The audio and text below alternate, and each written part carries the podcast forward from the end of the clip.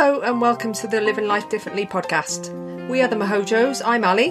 And I'm Amy, and we live in a static caravan on a farm in South Wales with our son Ollie and our dog Dizzy. We're currently on a year off together, waiting patiently to get going on a European camper van adventure. In the meantime, we've set up this podcast to share stories of women who are living life differently, women who are doing things different to the norm.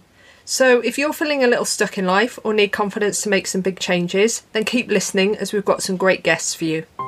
In this episode, we speak with Helen Dainty. She is 50,000 kilometres into her life as a full time global cycling hobo. Helen is currently in North Macedonia waiting out the pandemic before cycling further afield. So, where is she off to next? Where has she been? Keep listening to find out. Hi everyone, I'm delighted to welcome to the show today a lady called Helen Dainty, who describes herself as a full time global hobo cycling the world on 100 Australian dollars a week. Welcome to Living Life Differently, Helen. Thanks so much for joining us. Thank you very much. Um, we've come across each other before, haven't we? So, so we're not strangers as such. We met um, a couple of years ago when we hosted you uh, on one of your cycle journeys. Um, mm-hmm. But before we get into that, tell us a bit about who you are, how old you are, where you're from, and, and where you're calling from at the moment. Online presence is Hells on Wheels. I am 42. I am from variously Australia and the UK, depending on the uh, depending on the question. And I'm co- I'm talking to you from North Macedonia before we get into Macedonia and how you got there, because that, that's quite an adventure in itself. Yep. Um, were you originally born in Australia then? I, no. I assume you got family. No.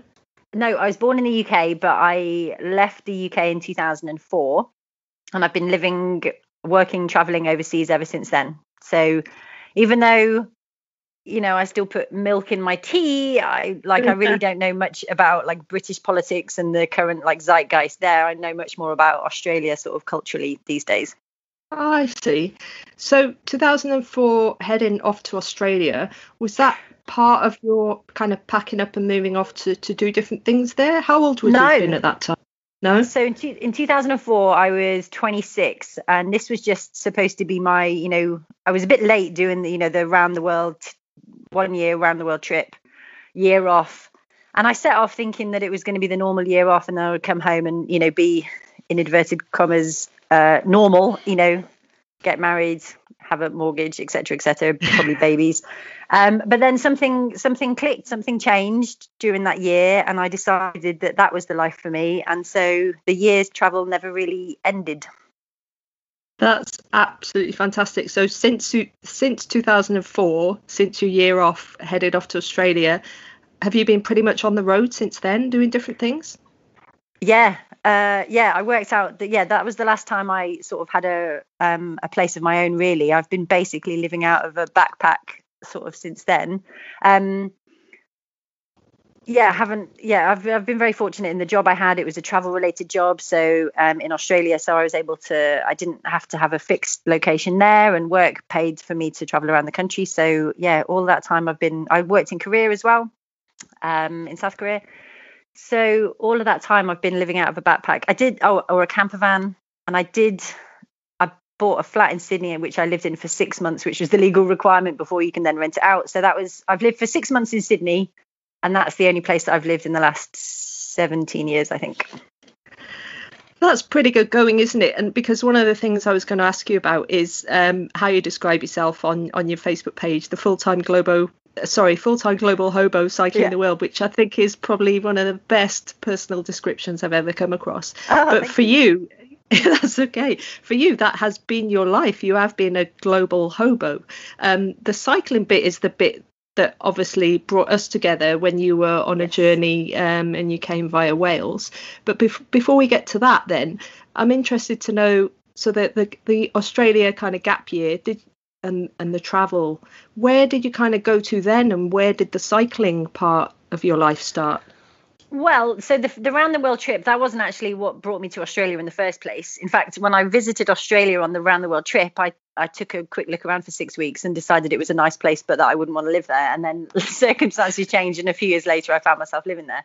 Um, so I did the round the world trip, and then I came back from that and immediately knew that I wanted to be away, but I'd also run out of money, so I needed a sort of a, a working overseas job so I could feel like I was traveling, but also earn some money. So that's how I wound up teaching English in Korea. And then I did a bit more traveling, and then I moved to Australia, and then I did a bit more traveling. And the bicycle thing happened because I generally work for a couple of years and then travel for a year or so. And um, I'd been working for a couple of years and I was ready to have another adventure, but I wasn't able to leave the country without jeopardizing my citizenship application. So I knew I had to have an adventure in Australia. And I'd already driven around it in a camper van by that stage. So I began to wonder there were some places that I hadn't been able to see uh, in the van. And I couldn't afford a four wheel drive. So I was wondering if you could reach those places by bicycle. You know, some of them were, you know, down like epic dirt roads and in the middle of the desert. Um, so I wasn't really very hopeful, but I did some Googling. It turns out you absolutely can uh, cycle. Um, it seems ridiculous to say it now, but I didn't know at the time. Yeah, you can cycle um, along dirt roads and into the desert. So that's what I did. Absolutely brilliant. It sounds like um, you had quite a gung ho way of life, and and you know literally just followed your nose and followed your your dream to travel and work and, and live that lifestyle quite early on.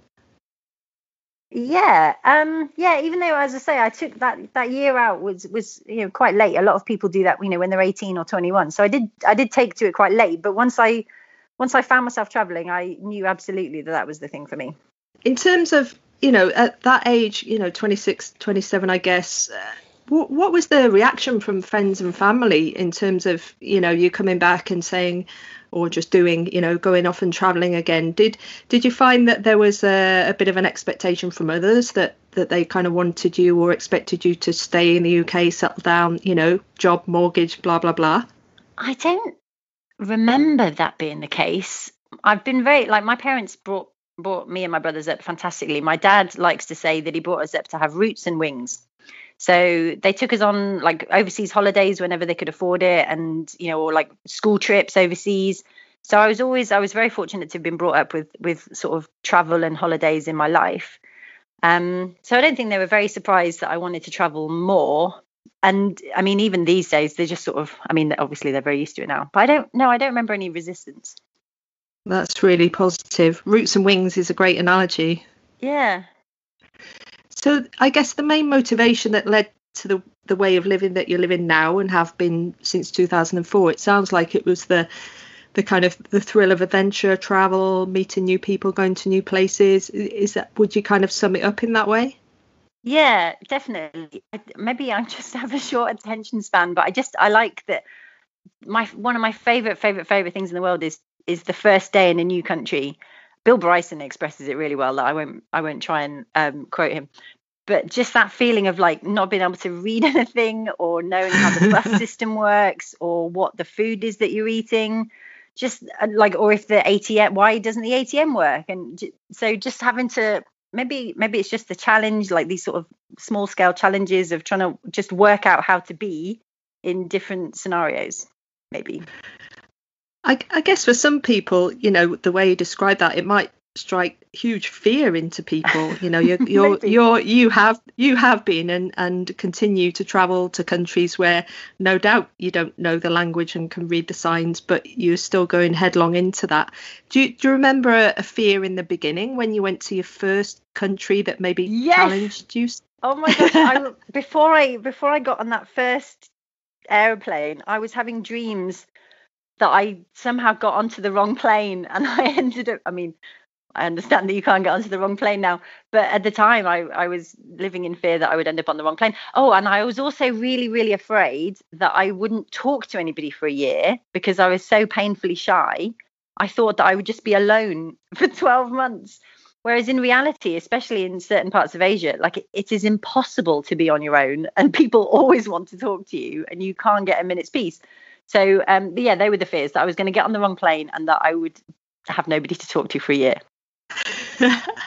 Where it's was madness. that going to? What what country were you going to? Do you remember?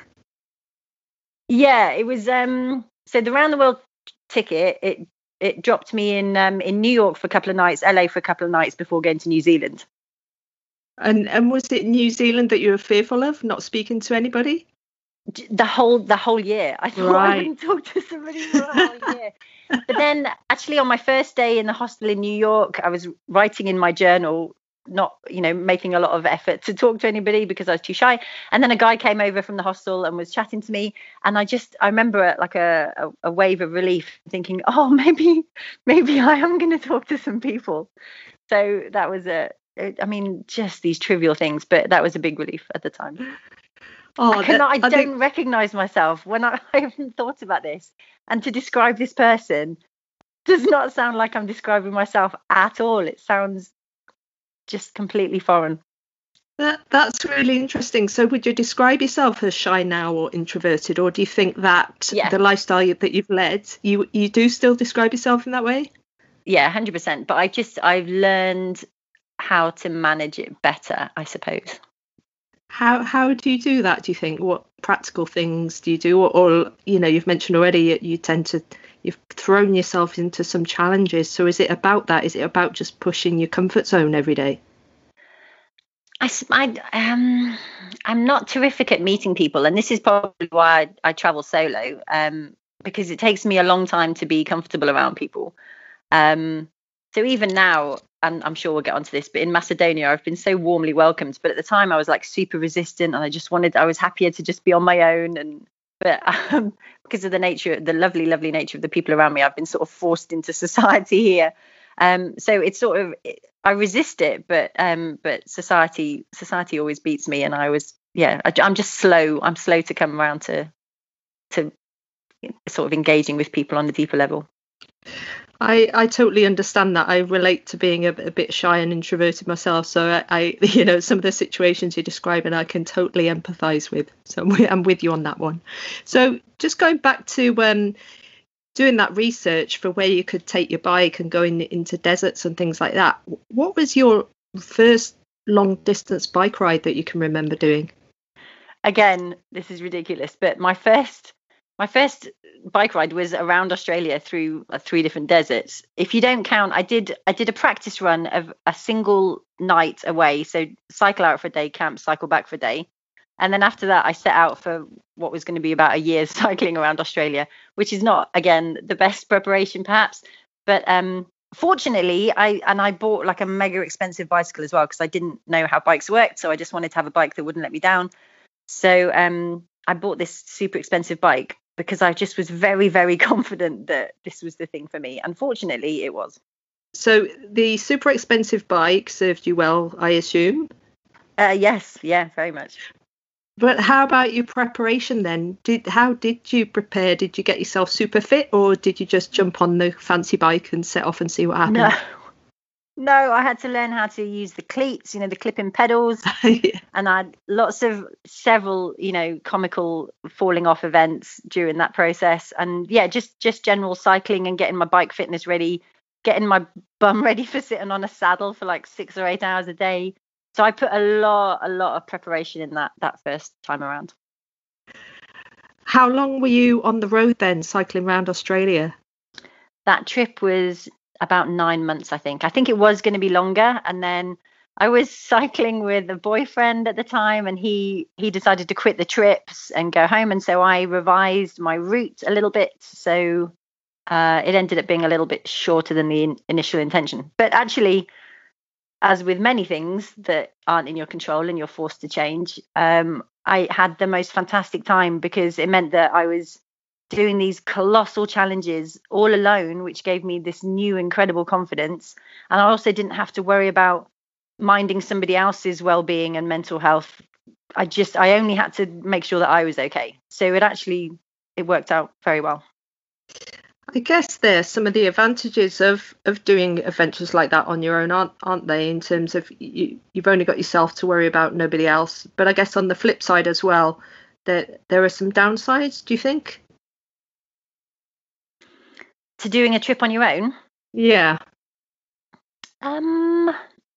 Yeah.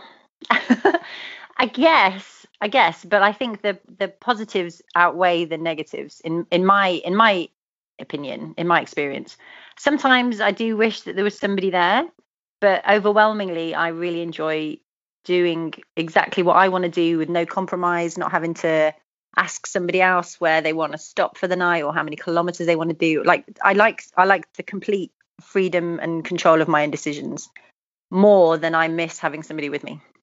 Yeah, absolutely.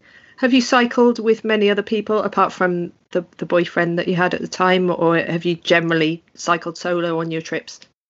A couple of times. Um, I cycled, um, I had a host from Italy uh, who I cycled with in 2019 between Latvia and the UK.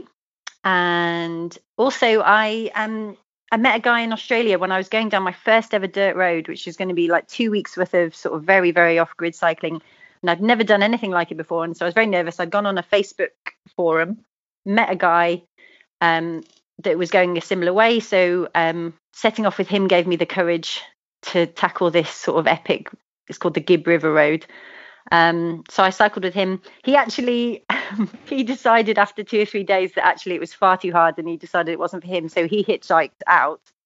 But then I um, I met up with him again in Sicily a couple of years later. He was out on a trip going the opposite direction. He was going north to south. I was going south to north at the time, but we were able to cycle together for a little bit then as well. Brilliant. It yeah. it sounds like there's uh, these guys can't hack it, obviously. They just don't make them. I, I, haven't found somebody to keep up with me yet. I'm looking, I haven't found it yet. Brilliant. So after this incredible cycle around Australia and through various deserts, when you get to the end of that journey after nine months, what happens then? Do you think, you know what, Australia was great, but I fancy getting on my bike to go somewhere else? I think that was always the intention. I think I very, very quickly knew, even within the first week or two of that Australia trip, I knew that that was the way I was going to travel. Like before that, I traveled in a camper van, I traveled, you know, by bus and train and so on. But I very quickly realized that cycling was what I was going to do going forwards. I can't imagine returning to, you know, backpacking on a bus anymore. So that Australia cycle ride, when did that end? What year would that have been about? That was uh, 2016. Okay, so there's a, a jump then from between 2004 to 2016, but but that was your biggest um, or your first long distance cycle journey, was it? That's yeah, that's when I s- switched from you know standard sort of backpacking trips to bike touring. Okay, so we met two years later then um, mm-hmm. We're living in South Wales, which is where we lived at the time, and you pinged a message to us on the Warm Showers website, which, if people yes. don't know, is a, a website that connects um, cyclists with hosts and vice versa. So cyclists can have a uh, a warm and friendly place to stay when they're on their travels. So you came to stay with us in South Wales. Where can you remember where you'd come from? I was? I was doing a loop of the UK and again, this is testament to my lack of preparation. I'd been out of the UK for long enough that I'd forgotten how cold March could be and how hilly the United Kingdom was because Australia is essentially flat. And so you can cycle 80 or 100 kilometers a day, and there's maybe not, you know, cultural things to see every 10 kilometers like there perhaps is in the UK. So I'd completely, yeah, just underestimated my range. But yeah, I arrived with you during the big snowstorm in 2018. Thank goodness for Warm Showers hosts because that that winter, that spring in in Wales was diabolical. So thank you again for, for giving me a place to stay outside of the snow. Yeah, it was great to see you, and um, and we were so excited about your journey. Obviously, we were really inspired by the loop that you were planning to do, but also where you'd been uh, on your previous cycle adventures. And it was the beast from the east, wasn't it, that hit the UK? Yeah. So all yep. that eastern Arctic weather, snow, you name it, everything mm-hmm. was thrown at you. And I, I, think it just was just on its way, just as you were, or it was catching up to Wales just as you were leaving. And we remember thinking, oh my goodness, you're heading down West Wales. The snow's going to be on your thinking? back. But, oh my but at the same time we were also thinking wow what a great adventure how is she going to navigate these blizzards and all sorts of things but you know i you, i think you did have to um, kind of replan your journey a little bit, didn't you, with the with the weather? I did. I well, I, yeah, I totally all that the weather and and the hilliness of the UK. I to, I think I thought I was going to cycle around Wales in the same time, uh, not Wales, um, Ireland in the same time frame, and I had to completely drop. Um, I Ireland for my itinerary because I just didn't have the capacity to do that many kilometres on on those sort of Welsh and Scottish and Irish hills. But um, yeah, that's that was a lesson in having to you know adapt adapt as I go. And do you think that's one of the key things about living the lifestyle you lead as a as a kind of cycling hobo that you, that adaptability is is absolutely essential? um, I it's um it's not natural to me. Excuse me. it's not natural to me at all, but um circumstances, the weather that year, COVID this year, um, my natural state is to plan meticulously. I, I still have now in my phone my exact itinerary for 2020, how many kilometers in each country, the date I needed to arrive and depart each country. It was all meticulously planned and went in in the toilet about March or April of last year. So last year, COVID year has taught me um, to relax and to sort of go with the flow and to be adaptable. So in answer to your question, do I think it's essential?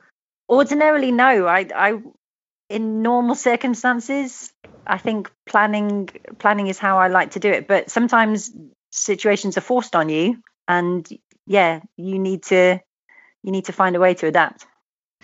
I, I found that really interesting because I'm a natural planner as well. And when I did um, cycle ride to Chamonix, will, will vouch for this as well. It's a, an Excel spreadsheet for everything, everything detailed down to the the last Yep. kind of kilometre. Yep, sounds and, right. And yeah, yeah. And then when things kind of spanners come in the works and stuff, uh, you're kind of forced to be adaptable, aren't you? Rather than Yes. naturally wanting to stay Yeah. stick to plans. So that UK trip, um, did it kind of end, or you know, did did it kind of come to an end, and you think, right, next plan, I'm off to X Y Z country? No, the reason that I was in Europe that year was I had a friend getting married in Italy. And ordinarily, if she'd been married a year or two later, I would have cycled from Australia to Italy. But because of the time frame, I didn't have the chance to do that. So instead, I flew to the UK. Um, I had a bit of time to spare before I needed to get to Italy, so that's what I was doing, cycling around the coast of the UK because obviously it was my my home country, and there's so many places like iconic places like I don't know Brighton Pier or Bognor Regis and like these places that I'd heard of that I'd never been to before, um, Blackpool. So I thought, well, I'll take a trip around the UK coastline and a sort of i mean i did visit land's end and john o'groats although not the direct route that you would normally expect so it was um that was a way of me feeling like sort of three months before then i continued through france into italy to go to the wedding Fantastic. That that yeah, that's coming back to me now in terms of it's kind of the long way around to Italy, isn't it, to get to your friend's Yeah. wedding? yeah So after the friend's wedding in, in Italy, was that in 2018 as well? yes yes So so after that wedding, did you then have a, a plan in your mind of where you wanted to set off to next? Yeah, I've been trying to I've been trying to cycle to Turkey to Istanbul for three years now. And on that particular year in, in 2018, um, I had to go back to the UK to have a wisdom tooth removed. Um, so I had to abort my trip in well, not abort it, but I had to turn around my trip. When I got to the bottom of Italy, I had to then return to the UK, have this dental surgery. And then in 2019, I was going to cycle to Istanbul. And then another friend was getting married. So I did a circular route up around Scandinavia up to the North Cape and back down again. And so 2020 was my third attempt to cycle to Istanbul, which of course COVID thwarted. And a part, probably part of the reason that I didn't just quit and go home because I was thinking like, no, this is three years I've been trying to cycle to Istanbul. I am not quitting this again. So uh, yeah, that was that was the plan back in 2018. I was cycling to Istanbul as I am still doing. And it, it sounds like you need a friend who's going to have a wedding in Istanbul. Then you'll definitely get there. yes, yes. In fact, I had to even like sort of run through mentally run through a list of friends to see if anybody else was going to jeopardize my travel plans this year. And I got away. Well, I mean, nobody got married, you know, in a in a big fashion in 2020, so I got away with it. Fantastic. So you're you're still on your way to Istanbul. You're in Yes. North Macedonia, which, if my geography Yes. serves me correctly, is on the northern border of Greece. Is that right? It is. It's it's bordered to, with uh, Greece to the south, Albania to the west, Kosovo and Serbia to the north, and Bulgaria to the east. Absolutely brilliant. Um, we've been following your adventures in terms of how you've got to Macedonia um, on your YouTube channel, which has been brilliant, amazing, and scary at the Oh, same time. Yeah. so you're yeah. currently stuck in Macedonia because of uh, COVID and travel restrictions. Yes. Um, and I, I hear the weather's not too great either, is it? Winter winter has arrived here, yeah. In about in the last week or so, winter has properly dumped a lot of snow here, and yeah, some of the overnight temperatures are about minus ten, which I'm not set up for at all. No, that isn't good, is it, for us um, kind of fair weather Brits? So, Mm. where? Tell us a bit about where you're actually living. Then, you know, is, is someone putting you up? Are you in your tent? No, oh thank goodness, no. Um, so initially this um this was a, a warm showers host. Thank goodness for warm showers. um, and it was just supposed to be a day or two, literally a day or two, in a little village by the border with Bulgaria. And this whole thing started because Greece ex- Greece was in a lockdown, so I'd been sort of you know cycling around Macedonia, sort of, again, sort of like just waiting for Greece to open.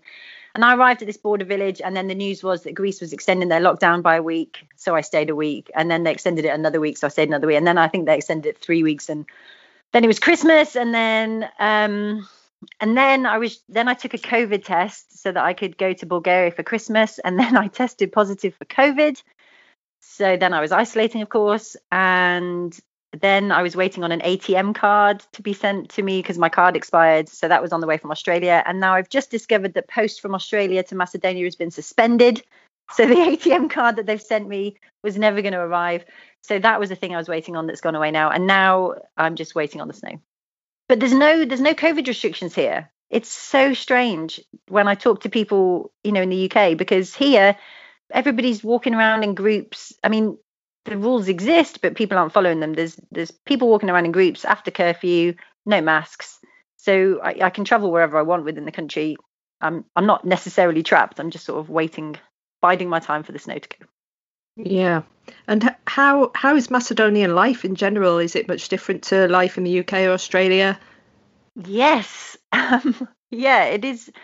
I've I've been it's been really really fortunate that I've been able to sort of yeah. So to answer your previous question, I was in this little village in Draževo, and then it was deemed it was like an empty house with a with a fireplace, and it was deemed to be too cold. There was another cold snap um, about a month ago. So then I was brought to the family's main residence in the city, which is where I am ensconced now.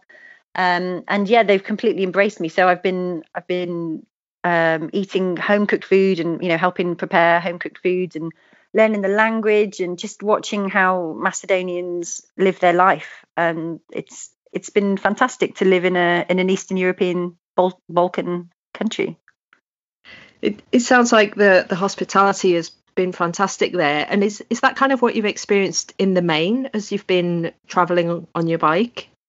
Yeah, yes. I think I think one of the one of the major factors that holds a lot of people back from traveling is they think that the world is like a scary place and that people are awful. But my experience has been that people are phenomenal and will go out of their way to you know to help you if you're in need. So I've had you know between you know strangers offering me a place to stay that's happened in in Australia and Italy and Croatia um cycling through the desert you know cars would pull over and hand me you know ice cold soft drinks from their from their you know fridge little mini fridge. Or you know I, one lorry stopped up the road from me a couple of kilometers away and and I thought I was going to have a conversation. I didn't always have a conversation every day in the desert. But he drove off and I was so disappointed. And then I arrived and you know where he'd been he'd left me four bottles of water. And just without he didn't even you know stop and you know for to receive a thank you from me or anything. So just people uh, Uh, just go out of their way to be kind i think. People people enjoy knowing that they've helped you i think. And it's just it's the best way to travel through a country because if if we don't meet people through like the main the main method obviously for me is warm showers but it also these these sort of spontaneous meetings. If we don't meet people when we're cycling or traveling through a country then we're just sort of transiting and taking you know taking photos but have a very superficial experience of the country but by meeting people and spending time then you know i've i've got a much better handle on what macedonian life might be like. Yeah, I think those um the kindness of stranger stories are, are really powerful because I know, you know, from what you said already, people might be put off um you know, living a lifestyle, cycling through different countries and and traveling in the way that you've done because of the fear of the unknown, the fear of you know, not knowing the language, not knowing the culture, not being able to converse with people. But from what you're saying, it sounds like that's kind of been the opposite. Yeah, for me, that's that's the thing that I enjoy. I mean, obviously, it's important to be careful and to try to avoid dangerous situations. But for me, people have just shown me overwhelming kindness. Just especially, there's not a lot of warm showers hosts in the um, in the Balkans, but on the other hand, just walking down the street, people will call out and ask you like, "Where are you from? Come and have a coffee." So people are, are sort of welcoming in a, in a different way here. And how do you keep yourself safe? Do, do you think you've um, kind of re- relaxed, I guess, in terms of, you know, from when you first started out traveling and, and had all those initial fears? Do you feel like you've relaxed, but do you feel like you've also got, you know, those sixth sense that you still need to kind of keep yourself safe in different situations? I think probably I've relaxed a little bit too much and have become a bit laissez-faire about it. Um, certainly in Scandinavia last year, you really you didn't need to worry. You could just you could legally drop your tent anywhere. You were almost 100% guaranteed to be safe. And so I think maybe like I I I need to revise my um my caution levels a little bit now. Um, I try to arrive and find a campsite while it's still light. So I and because then you know that gives me time that if the place that I'm aiming for isn't what I thought it was going to be, I still have daylight to continue on to another place. But there's been a couple of times um, in this trip last year where I've you know I've been skirting too close to dusk, and and so I've had to make a decision to camp somewhere that wasn't ideal, and and so that's left me feeling not completely safe. So I need to work on giving myself more time to you know and cycling less so that I can arrive earlier to make sure that I'm somewhere safe and I can feel safe and be safe. Sure, and and there are a couple of instances that you've um, recorded on your YouTube channel, which I, I won't mention them because I think I'd lo- I'd love for people to go and, and view them themselves in terms of um, two in particular that I can think of, which kind of set my heart racing a little bit. Um, and my mum's. your poor family. yeah, but you know that and that this isn't to put people off living a lifestyle, you know, on a bike, um, cycling to all these different countries. But you know, there are risks in every part of life, aren't there? But um, yes, yeah, exactly right. Yeah. Uh, just in terms of some of the the people you've met and places that you've stayed in different countries, can you think of some of the most memorable experiences that you've had so far? It's yeah. I mean, immediately like warm showers hosts, for reasons I've explained, you know, spring immediately to mind. I've I've you know been able to go for kayaking trips with a host, or you know, use their floating sauna in the middle of a lake, or the sauna in their home or I had a host in the Champagne region of France, and um, I spent a day there, and he taught me how to separate the vines, and then we drank vintage champagne in his wine cellar. These are, I mean, these are experiences that people, you know, as a holiday, if you were booking that as a package holiday, then you'd be paying an absolute fortune for. And then these warm showers hosts, like, just eh, give you, you know, invite you into their life and give you this little glimpse of what, you know, in this case, like Scandinavian or French life looks like for a day or two. So yeah, that's they they've been absolute highlights for me. Is warm showers experiences. Brilliant, and I, I think what I'll do is I'll share the link to warm showers um, in our show notes to kind of spread the word to other people as well that are thinking of um, yes. cycle touring. It's a fantastic yes. resource of people. What about the the countries that you've passed through? Uh, do you know how many countries you've visited to date, and have any of them been a, a real surprise to you? Kind of exceeded your expectations? It's it's uh, I, I looked this up. It's seventy something, depending on how you count it. And um, have any of them been a surprise to me? Um, well, Macedonia really, because it wasn't Macedonia was not on my itinerary. So I landed in the country from Albania. I'd been supposed to go from Albania to Greece, which of course didn't happen. Um, so I landed in Macedonia with absolutely sort of no concept of what the country is all about at all. So everything everything I know about Macedonia is as as something I've learned in the last couple of months. So that's been a big surprise. Um, but otherwise, no, because I plan I plan so meticulously. I always have a fairly solid idea of where I'm going and what I'm going to do there. So Macedonia has been the biggest surprise. That's lovely, and um, I remember some of your videos from Albania as well. Some of the some of the villages and towns you passed through, and some of the places you stayed, which visually just absolutely stunning, mm. um, and kind of you know kind of exceeded my expectations of those countries that I've never travelled to before, never seen before. Um, you know, they they really opened my eyes to where you were. Actually, Albania was a real highlight, and again, that's another country where I remember watching a TV show like 20 years ago. And I just remember seeing on this TV show that there was this country that had these strange bunkers all over it. And for a long time, I couldn't remember if that was Albania or Armenia. And then I got there and I was like, oh, that's right. This is the country with the bunkers. And then just during the, the few weeks that I was in Albania, there was so much feedback on my social media of people saying, wow, you really opened my eyes to Albania. I had no idea. And so I think Albania is this just fantastic place that's just not on people's radar. But it's I had the most fantastic fantastic time there. And again, yeah, you're right. I didn't have a lot of idea of what Albania was all about at all. I think I thought it was part of Yugoslavia, and then now obviously I know different.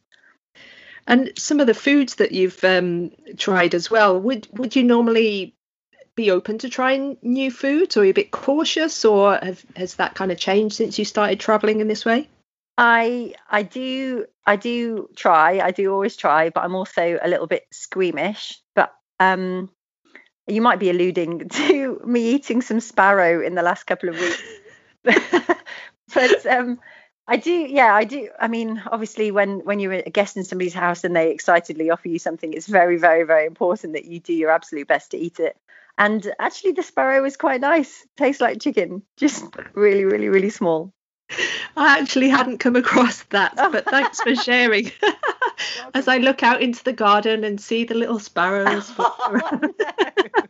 I won't tell them. no, top secret. Yeah, absolutely. Um, when you set off on your Australia, um, you know, round Australia trip, you mentioned you had a really fancy bike. What happened to that bike? Have you still got it, or is it kind of died a death and you got something else now?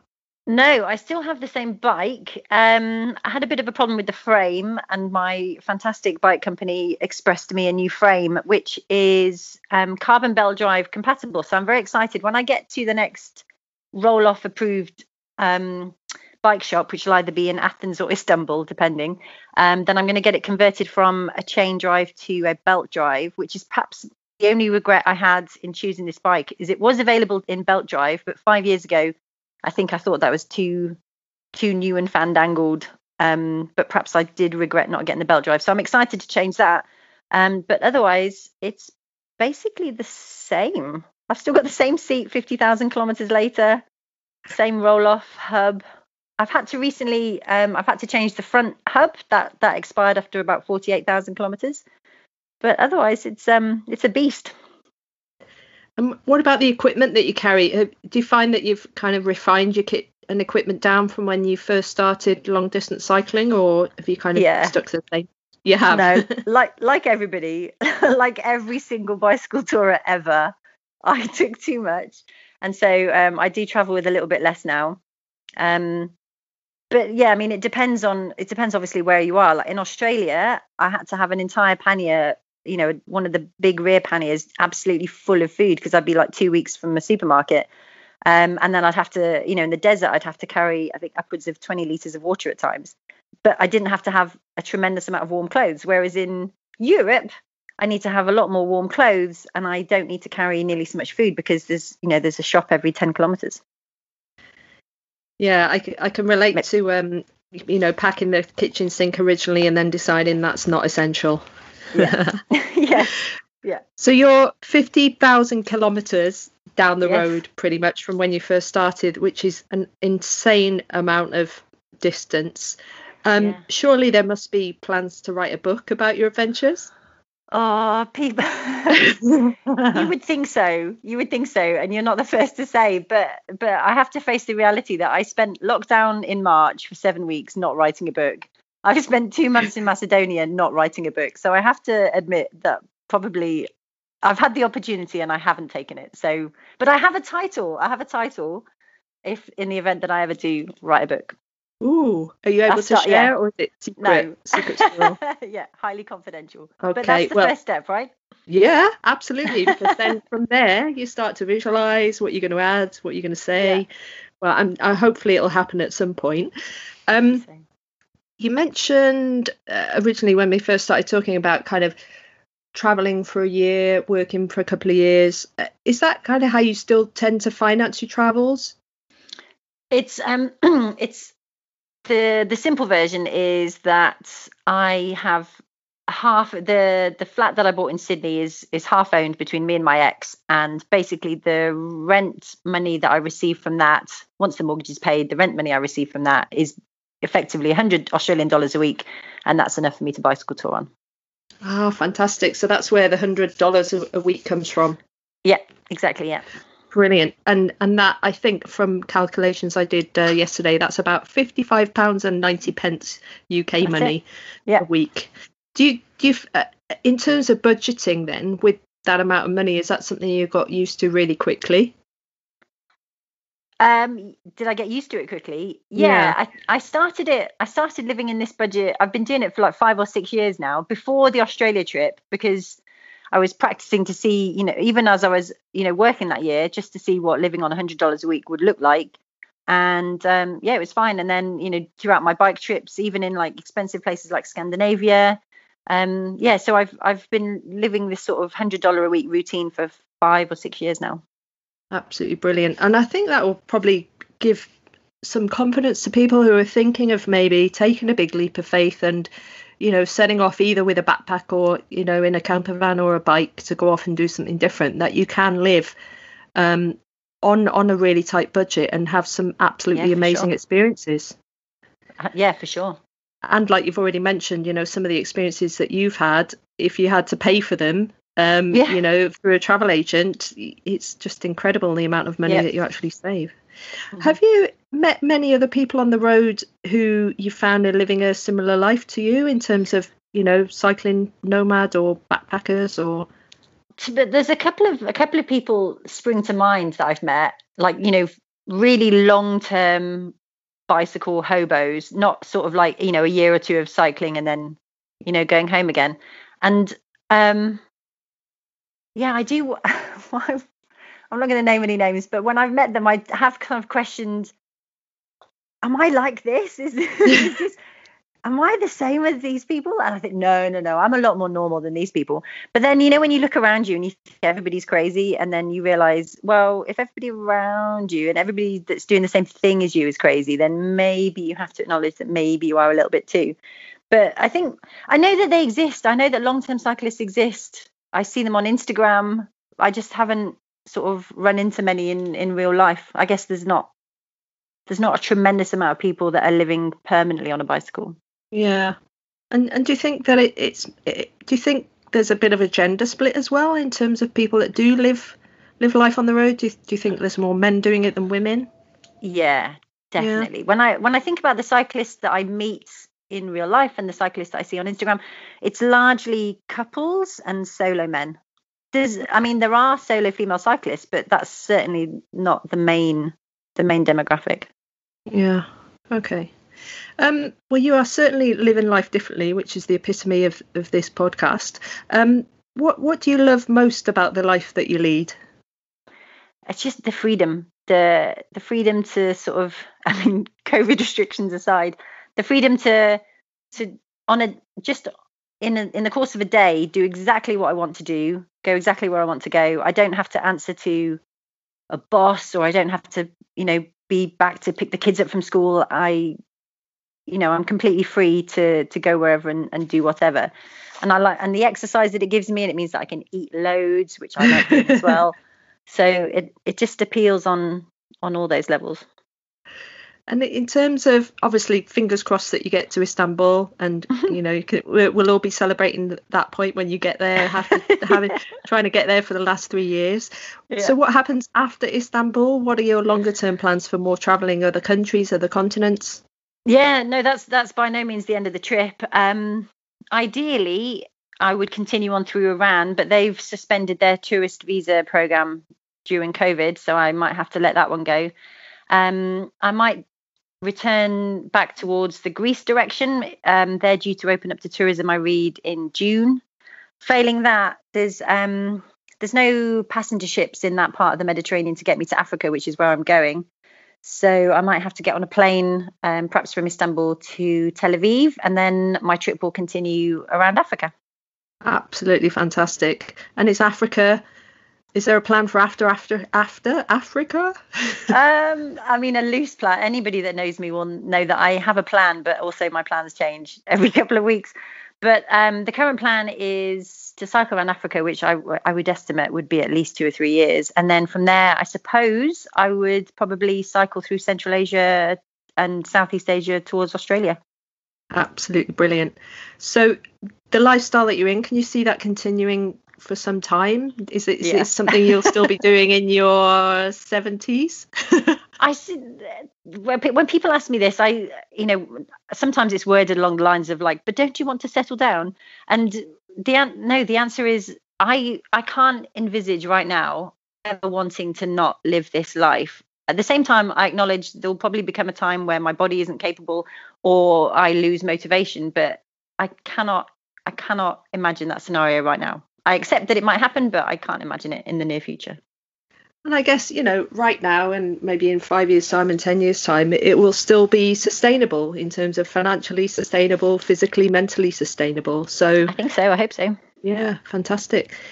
What advice would you give to other women who are thinking about um, hitting the road on their bikes, either to do their first long distance bike ride or to live a more kind of hobo nomadic bicycle lifestyle?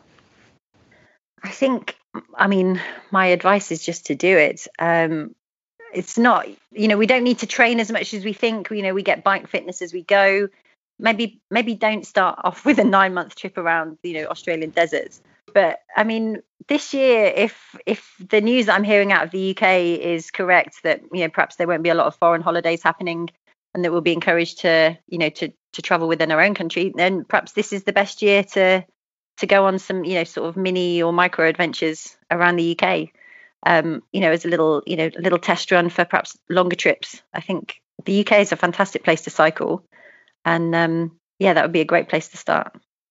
Good advice, sound advice. And where can people follow your adventures? Where can they look you up and see what you've been up to?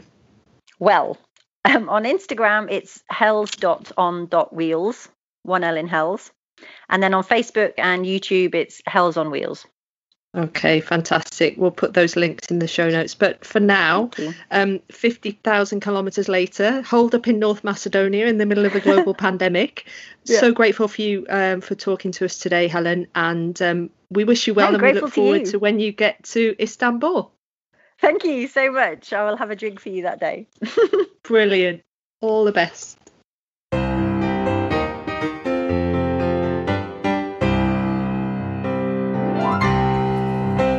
Thank you so much for listening. We hope that Helen has inspired you to dust off your bike or your backpack for a big adventure or maybe a complete change in lifestyle.